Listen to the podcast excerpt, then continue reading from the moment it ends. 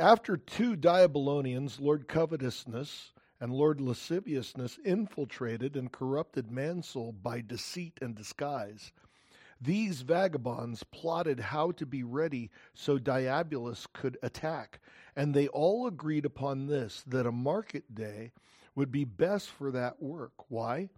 For then the townsfolk would be busy in their ways, and always take this for a rule. When people are most busy in the world, they least fear a surprise. We also then, said they, shall be able with less suspicion to gather ourselves together for the work of our friends and lords. Yes, and in such a day, if we shall attempt our work and miss it, we may, when they shall give us the route, the better hide ourselves in the crowd and escape. Take heed, Mansoul. These things behind thus far agreed upon by them they wrote another letter to Diabolus and sent it by the hand of Mr. Profane, the contents of which were these The lords of looseness send to the great and high Diabolus from our dens, caves, holes, and strongholds in and about the wall of the town of Mansoul. Greeting. Look to it, Mansoul.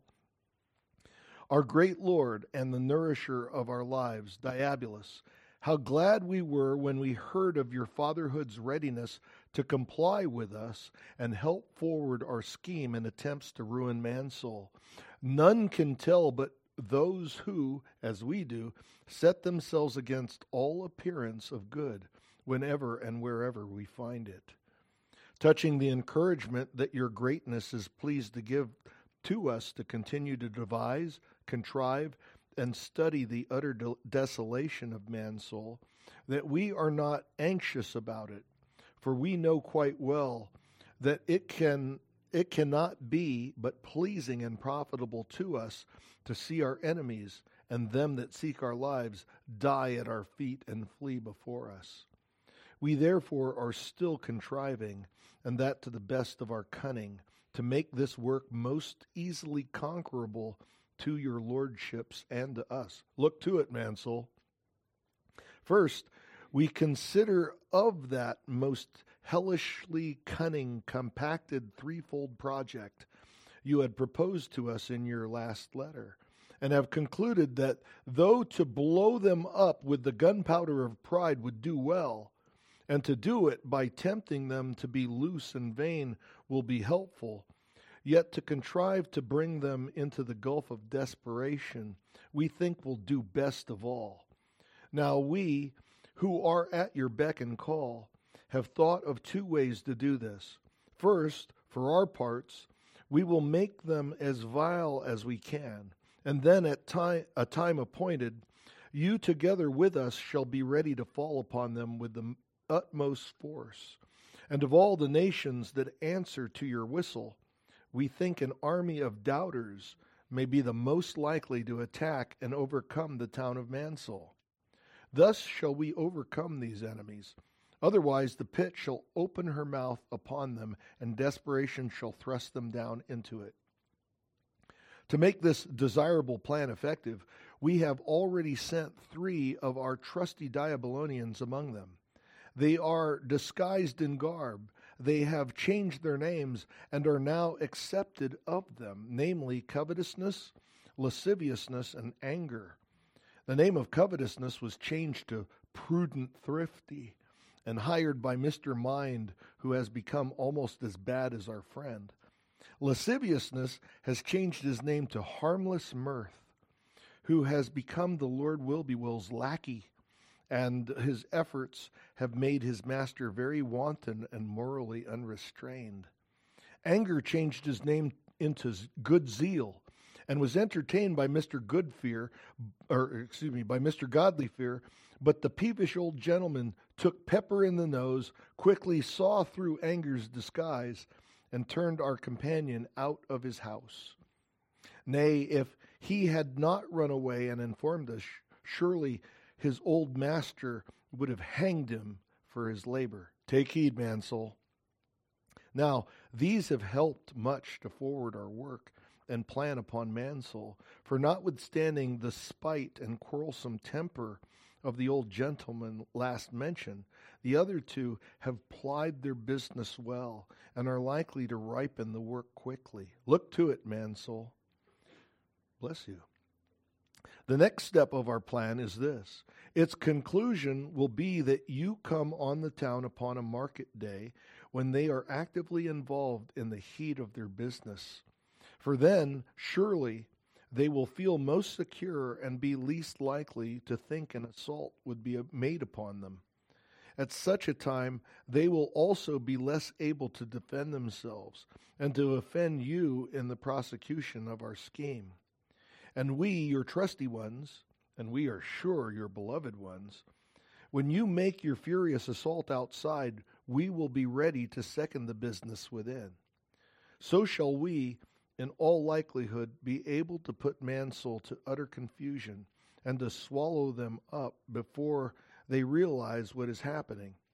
If your serpentine heads, most subtle dragons, and our highly esteemed lords know of a better way than this, let us quickly know your minds. Take heed, Mansoul.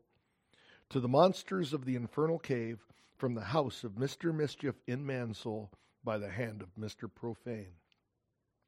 Now, all the while that the raging renegades and hellish Diabolonians were thus contriving the ruin of the town of Mansoul, they, namely the poor town itself, were in sad and woeful health, partly because they had so grievously offended Shaddai and his son, and partly because their enemies within had renewed their strength, and also because though they made many petitions to Prince Emmanuel and to his father Shaddai by him for their pardon and favor, they had not yet obtained a single smile.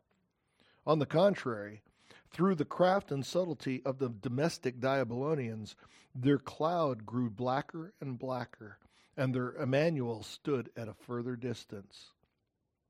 The sickness also still greatly raged in Mansoul, both among the captains and the inhabitants of the town. Only their enemies were now lively and strong, and it seemed likely that they would become the head while Mansoul would be the tail. By this time, the letter last mentioned, the one written by the Diabolonians who still lurked in the town of Mansoul, was conveyed to Diabolus in the black den carried by the hand of Mr. Profane. He took the letter to Hellgate Hill, as before, and conveyed it by Cerberus to his lord. But when Cerberus and Mr. Profane met, they were in short time as great as beggars, falling into a conversation about Mansoul and about the scheme against her. Ah, old friend, said Cerberus, have you come to Hellgate Hill again? By St. Mary, I am glad to see you. Profane answered, Yes, my lord, I have come again about the concerns of the town of Mansoul. Cerberus said, Tell me, I pray, what condition is that town of Mansoul in at present?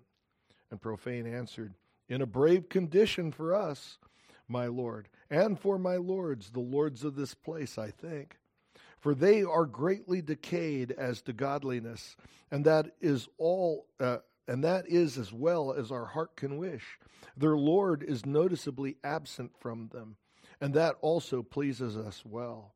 We have also a foot in their door already, for our Diabolonian friends abide in their bosoms and all we lack now is to become masters of the place.